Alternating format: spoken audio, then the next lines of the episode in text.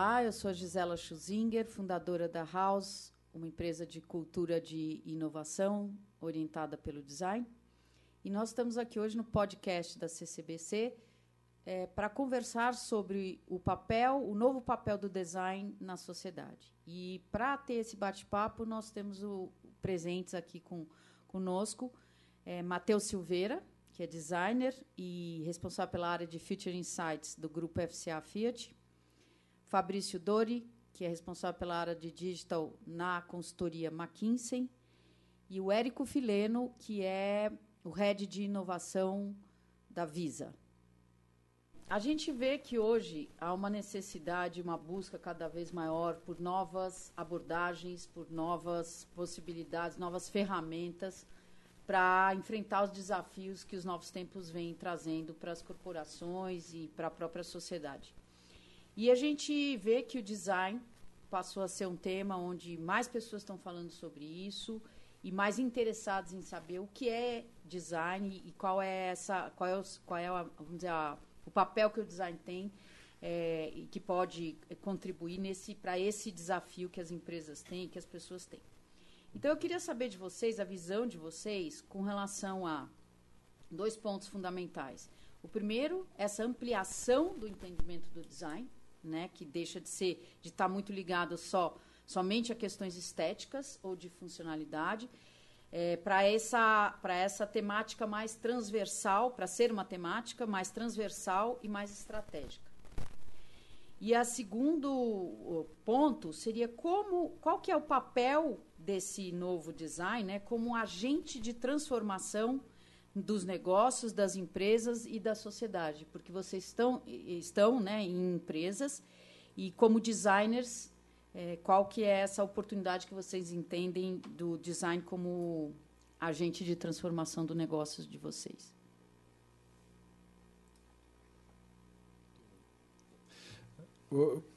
Deixa eu começar, então, é, é, exatamente é, do, do, do, ponto aqui. Como que, que, que, eu vejo o papel do design dentro da, das empresas hoje? É exatamente um, ser um elo que conecta várias partes, né, que assim a nossa capacidade é, projetual, na verdade a gente agora leva essa experiência para uma jornada para desenvolver novos negócios e a nossa capacidade de ser esse elo conector é exatamente a gente coordenar as atividades, a gente ser esse líder né, dessa transformação e, e trazer é, outros atores, né, outros participantes, parceiros, para desenvolver essa solução. Né? Então, é, o nosso papel está muito entender o problema, né, construir essa jornada com vários parceiros e a gente buscar sempre a implementação dessa solução. Então, é, sobre a temática do nosso bate-papo sobre fronteiras, né, é entender que não existe fronteiras. Né? Na verdade, o papel do design está bem além né, de, de, de pensar em, em, em, silos, né, em caixas, né, qualquer analogia que você faça. É, o, o, design é muito mais transformador né, do que algo que vai uma força que vai ficar comprimida em, dentro de algum determinado local. Né? Então, o nosso papel é exatamente ser essa, essa, essa força transformadora que vai construir essa jornada que né, vai construir, desenvolver novas soluções, novos negócios, né, sempre melhorando a, a, participação do ser humano no mundo. Né? Essa é a visão que eu tenho. É, então, o que você diz é como que o design ajudando também a construir uma cultura, né? É. Exato, exato. É, é, o, meu papel hoje dentro da, da Visa é exatamente trazer a cultura de design para uma empresa é, antes de meios de pagamento, para uma empresa hoje que se posiciona como uma plataforma de serviços. Né? Então, na verdade, como que eu consigo fazer essa transformação trazendo a cultura de design e trazendo exatamente essa experiência de se desenvolver, né, criar novas soluções através de um processo de design. Fabrício. É, eu estava pensando aqui, refletindo como é, responder a pergunta, porque na verdade eu acho que tem uma, não é um processo que que aconteceu de uma hora para outra, né? Eu acho que o que a gente repara é que nos últimos anos é, design vem crescentemente ganhando um papel cada vez mais importante e mais, mais estratégico nas empresas. Né? Então, tem vários estudos, tem um estudo famoso lá do Design Management Institute, lá da, da Inglaterra, ou, desculpa, nos Estados Unidos, em que eles falam da, do, que as empresas que têm é, design na, na cultura, enfim, trabalham com design de uma forma integrada à estratégia, é, tem quase que 250% mais de, de crescimento de valor de mercado. Então, isso não é, é um dado é, real, né, factual, né, sobre a influência do design. É, e você vê, eu acho que a gente teve um impulso muito grande, talvez, nos últimos anos, das empresas de tecnologia que, é, em muitos casos, já começam com designers, inclusive como seus fundadores. Né? Então, tem exemplos clássicos aí do, do mercado, o Airbnb, o próprio Airbnb. É, você tem fundos de investimento que só investem em empresas que têm designers como fundadores, né, em startups. Né? Então, acho que é, não é uma coisa que aconteceu, de uma hora para outra. Eu acho que o que a gente está vivenciando agora é, é, esse papel do designer né, entrando cada vez mais é, em posições estratégicas para não só é, criar experiências melhores, mas também para modificar a cultura da empresa realmente, né, e tornar as empresas muito mais humanas, né. É, você sair é aquela quebra do paradigma que a gente muitas vezes fala, né, em discussões, discussão com clientes, né, você sair do universo do produto, né, e ir para o universo realmente do é, que é focado nas pessoas, que vem de, de, de fora para dentro, e não de dentro para fora, né. E eu acho que o, talvez o, é, para mim, né, como uma pessoa que está numa consultoria de, de negócio é, tradicional, antiga, muito voltada para a estratégia de negócio, né, é, você perceber que na McKinsey, a McKinsey perceber que design é importante para os seus clientes, eu acho que para mim é um símbolo muito grande para o próprio mercado. Né? Então, é, acho que a gente está consolidando um movimento que já vem acontecendo já há alguns anos. Perfeito. Matheus. Então, é, vamos lá, o que, que eu estava pensando aqui? Eu, eu, também acredito nesse movimento do design. Né? A gente tem visto o crescimento das empresas estão usando design não só nas suas atividades core, mas também ampliando o uso do design como uma ferramenta estratégica.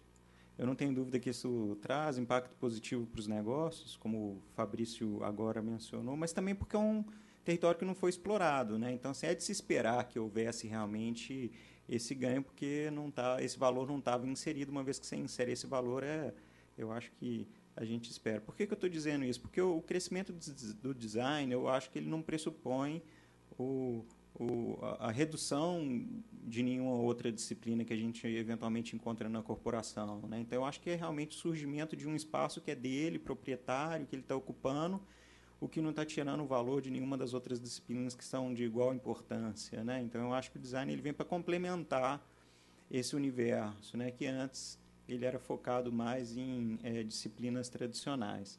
É, mas é importante a gente também entender que uma, uma hora que esse movimento né, ele chegar numa condição que é um movimento comum e que ele está disseminado de uma forma geral, ele já não é mais o diferencial competitivo.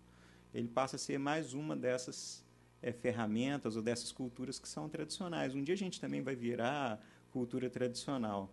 É, mas eu acho que aí para enfrentar esse é, esse momento, assim como as outras é, disciplinas também precisam fazer, é, eu volto é, para a evolução das espécies, é, que diz que as espécies que sobreviveriam seriam aquelas capazes de colaborar e de improvisar.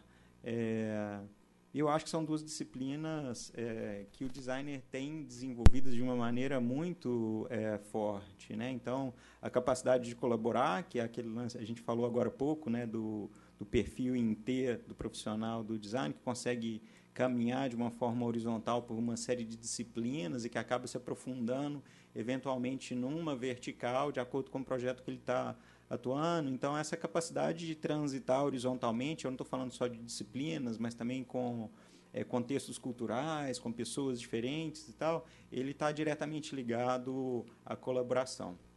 E quando eu olho para o improviso, para mim está diretamente ligado à capacidade criativa de pensar o novo, de fazer o novo, de reinventar. Então, é, é quando eu olho para o designer, eu acho que ele tem habilitado aí já duas competências, e, mas elas não estão exclusas, elas estão junto de uma terceira, que eu diria que é uma tríade, né? que é a empatia. Então, não é só colaborar e improvisar, mas fazer isso de uma forma que faça sentido dentro do contexto do outro, mais humano, é, mais real. Né? Então, é, eu acredito que a, a, o desafio para o design como um todo é esse, é a capacidade de continuar colaborando, se reinventando de uma maneira que seja empática e faça sentido dentro das corporações ou para as pessoas. Eu queria adicionar um, um, comentário em relação ao crescimento de, de, design. Eu acho que a gente muitas vezes a gente olha é, isso como o resultado, o produto final de, de, de, um monte de outras coisas. Né? Eu acho que a gente tem que olhar o outro lado também do que, que causa tudo isso. Né? Eu acho que durante muitos anos, só para a gente não se distanciar e para a gente se manter verdadeiro às nossas origens, né?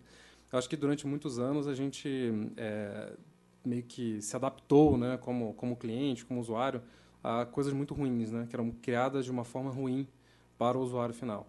Né? E aí vai de tudo, né? desde de produtos até, é, acho que é mais recente, talvez, nesse movimento relacionado a software, né? porque também é a internet, né? o acesso a smartphones é uma coisa muito recente.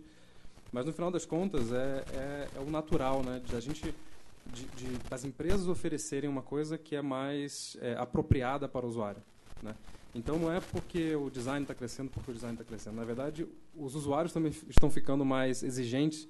Eles não querem mais é, porcaria, eles não querem mais produto ruim, não querem mais é, serviços ruins, né? só para não ficar no nível também da interface. Né?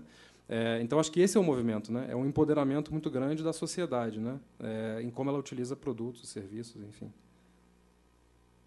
É, eu acho que é fundamental isso que o Fabrício é, está falando, né? Então, assim, a gente é, olhar para o design e entender que, de fato, não é só o movimento da indústria, mas é, é, essa revolução digital ela teve um impacto muito maior que, eventualmente, no primeiro momento a gente enxergue, né? Então, o fato do, no universo digital, o usuário assumir o protagonismo, ele está entendendo que ele pode assumir o protagonismo também em outros universos que não só o digital, e eu acho que isso tem, de uma forma massiva e influenciado é, o, a, enfim, o consumo de uma forma geral. E aí eu concordo assim, muito com esse conceito que o Fabrício trouxe para a gente entender realmente que não é só porque é o design em si, mas é uma demanda também que está vindo do mercado consumidor. É, e um pouco em cima do que vocês falaram, vocês três trabalham em empresas antigas tradicionais, né, com que está o tempo todo trabalhando com modelos tradicionais e de repente a gente está aqui com três pessoas que estão justamente quebrando essas regras e modificando essas coisas, né? Como é esse desafio dentro das empresas? Porque pelo que vocês falaram parece óbvio que o design, enfim, seja entendido e fa facilmente incorporado, mas a gente sabe que não é assim. Então, como vocês falar um pouquinho desse desafio de vocês dentro das corporações, porque a gente vê que isso também é um desafio para os CEOs, né, para os gestores das empresas e entenderem que eles precisam disso, mas eles também não sabem muito como fazer esse processo. Então, uhum. queria que vocês comentassem. É, eu, eu, eu, vejo assim, né, se a gente pegar os últimos 50 anos assim de grandes indústrias, né, a gente vem vivendo grandes ondas, né? Então a gente passou pela qualidade total, né? Depois vem o pessoal de né, just in time, ou seja, a gente vai vendo várias ondas, né?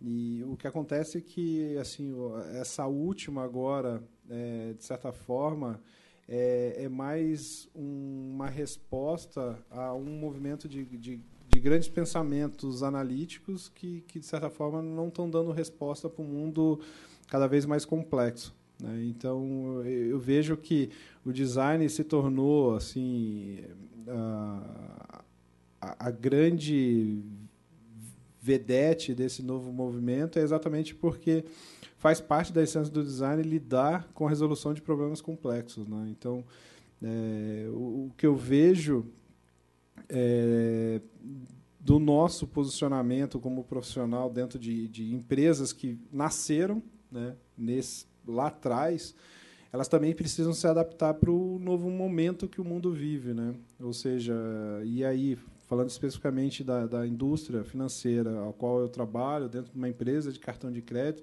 o próprio, é, a própria mudança de posicionamento de se tornar uma empresa de plataforma de serviços é, vai de encontro a, a, há uma ampliação cada vez maior da área de inovação dentro da empresa. Né? Ou seja, o nosso papel é, é, é muito forte dentro da atuação, porque exatamente a gente acaba lidando né, com, com, é, com esse reposicionamento da, da empresa no seguinte pé. Né?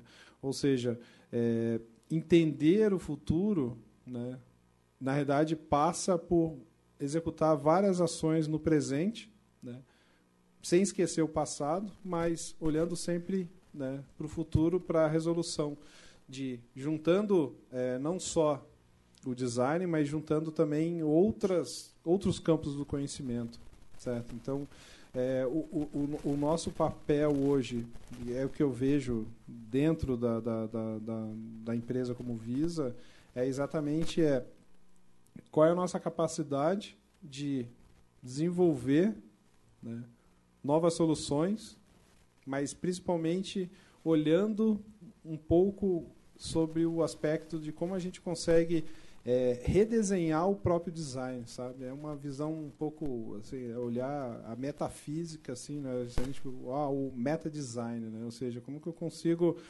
é, repensar o design para um futuro, né? Então, ou seja, o, o, o design passa também para um redesign, né? Então, é, é, meio maluco pensar isso, porque a gente precisa sempre é, as empresas estão rodando, né? A Visa está aí, né? tem produtos, tem serviços, mas a gente tem que estar tá alguns passos além para repensar o, o, próprio processo de design para implementar hoje, para daqui a um futuro a gente começar a ter os resultados aparecendo.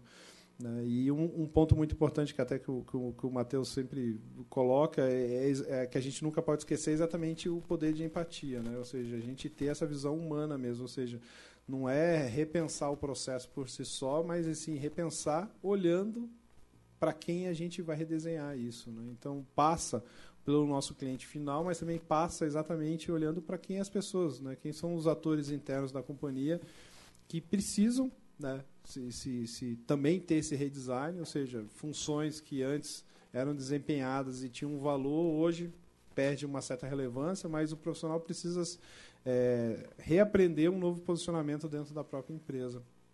É, e eu vejo que o design, assim, o, o processo nosso acaba ajudando bastante né, no desenrolar de tudo isso. Fabrício, quer comentar? É, eu, eu queria voltar, na verdade, a um ponto. Acho que o, o Érico trouxe um, uma questão que é super importante, que acho que às vezes a gente passa despercebido nas nossas discussões de, de design, enfim, e, e design thinking. É, há muitos anos atrás, quando eu, tava, quando eu trabalhava na IDEO lá fora, é uma coisa interessante porque a IDEO é uma referência muito forte quando a gente fala de design thinking, né? É, criação, design thinking, trazer o trabalho e tudo mais. É, e uma coisa que o, o, David Kelly, o Tom Kelly é, sempre falavam era da gente falar de design thinking não como um método, mas como uma abordagem. Né? Então, essas coisas são nuances, mas elas fazem muita diferença, né? porque é, eu acho que o principal vamos dizer, o principal desafio, né, quando a gente fala de, de ter design é, de uma forma é, a solucionar problemas e, e, funcionar de forma estratégica nas empresas, é, é, esse conflito de, de formas de pensar, né, e de formas de abordar esses mesmos problemas. Né, então a gente, é, e aí eu acho que o Érico capturou muito bem, é, o pensamento analítico tradicional ele não é suficiente mais para resolver todos os tipos de problemas que a gente lida hoje. Ele é muito bom para resolver uma série de problemas, mas não esses problemas mais complexos que envolvem é, uma experiência final do usuário, que envolvem é, pensar o valor do humano na sociedade, que tem muitas, muitas variáveis e que é impossível você processar tudo isso. Né? Não tem big data para processar tudo isso. Né? É, mas o, o, o, ponto, então, eu acho que o, o, papel design, do designer nessas situações, nas empresas, na verdade, acho que além da produção do trabalho, acho que tá num, isso está num nível fundamental, mas é entender esse papel que tem de é, solucionar problemas de forma diferente, trazer esse pensamento para a empresa e que ele é, viva do, tem o mesmo valor do, do, das soluções que vêm do processo analítico, enfim, tradicional. Então, as empresas que fazem isso são muito bem sucedidas, né, porque elas conseguem incorporar isso, traz diversidade de pensamento, diversidade de solução, tudo isso. Então, esse, para mim, acho que é o principal ponto. Né? Se a gente for na essência mesmo, acho que todo o resto sai muito disso. Né? Se a gente for na essência, está muito relacionado a isso. E, e, eu acho que aí vem um outro lado também interessante de, de estar tá numa consultoria estratégica, é que não tem nenhum projeto com que a gente esteja envolvido em que o projeto não esteja não envolva a liderança mais sênior da empresa. Né? Então, é, você está na sala com o CEO da empresa e o board, não, não por hierarquia, mas por tomada de decisão, senioridade, influência, tudo isso, é, ajuda muito. Né? Então, acho que esse que é o ponto também, né? É, é estar naquele, naquela posição, é, saber utilizar, né? como diz né? o, o avô lá do Homem-Aranha, né? É, com poder vem responsabilidade. Né? Eu acho que é, traz muita responsabilidade. Então, acho que é isso, né? trazer esse tipo de, de, de, discussão e não focar só, também nós designers, né? como, como classe né? profissional, não focar só no, no, no valor técnico do nosso trabalho, mas também que o valor técnico é necessário, porque é entrega, mas a gente precisa influenciar como as empresas funcionam e como as pessoas pensam dentro dessas empresas também. Muito bom. Matheus? É, então, eu, eu queria, eu queria é, pegar um pouco da palavra tradicional, né, que a gente estava falando, mercados tradicionais, economias tradicionais, que foi a pergunta que você estava falando, como é que a gente numa economia ou numa indústria tradicional a gente vê? Eu vejo, eu vejo tradição como herança, né? É, tradição é que tem experiência, que tem vivência, que já fez, já aprendeu. Tradição para mim é positivo. A gente ser uma indústria tradicional quer dizer que a gente tem herança, a gente tem história para contar, a gente tem repertório. É, o problema que eu vejo não necessariamente está ligado ao fato de ser tradicional ou não, mas eu, eu, pego um exemplo de, às vezes, embalagens, a gente olha marcas né, que estão estabelecidas desde 1915. Estabelecido não pressupõe mudança, está estabelecido. Né? Eu acho que o problema, então, não é só a economia tradicional ou a indústria tradicional, o negócio tradicional, está em se estabelecer e se manter estabelecido. Eu prefiro o conceito de que a gente está se estabelecendo, né? a gente é mutante, a gente está sempre inteiro mas inacabado. É, é, então, quando eu olho para é, a nossa indústria, é, talvez ela seja um pouco diferente do caso aqui que a gente tem do Érico e do Fabrício, é, porque design na, é, ele está na essência do desenvolvimento de automóveis. Né? Então, nos primórdios, o design já era algo extremamente relevante. É, a gente chamava de estilo, né? Na, quando a gente fala os carrocieres é, italianos, é, a gente fala os primórdios do design automotivo, ele, ele era chamado de estilo, né? É, inclusive no, na Fiat durante muito tempo se chamava, né? Centro Stile, né? Que era o, o, o, centro que pensava o estilo. Então esse é o, essa é a origem do design na nossa indústria. É, mas que a gente vê que ele vai evoluindo esse design, por quê? Porque a gente vai compreendendo as suas os seus potenciais e suas aplicações, como elas podem também ser diversas, e a gente vem evoluindo é, essa aplicação do design. A gente podia ter se estabelecido ali, e design para a gente poderia ter sido por, um, é, é, por uma estratégia só fazer estilo, né? E, mas aí a gente foi evoluindo, graças a Deus.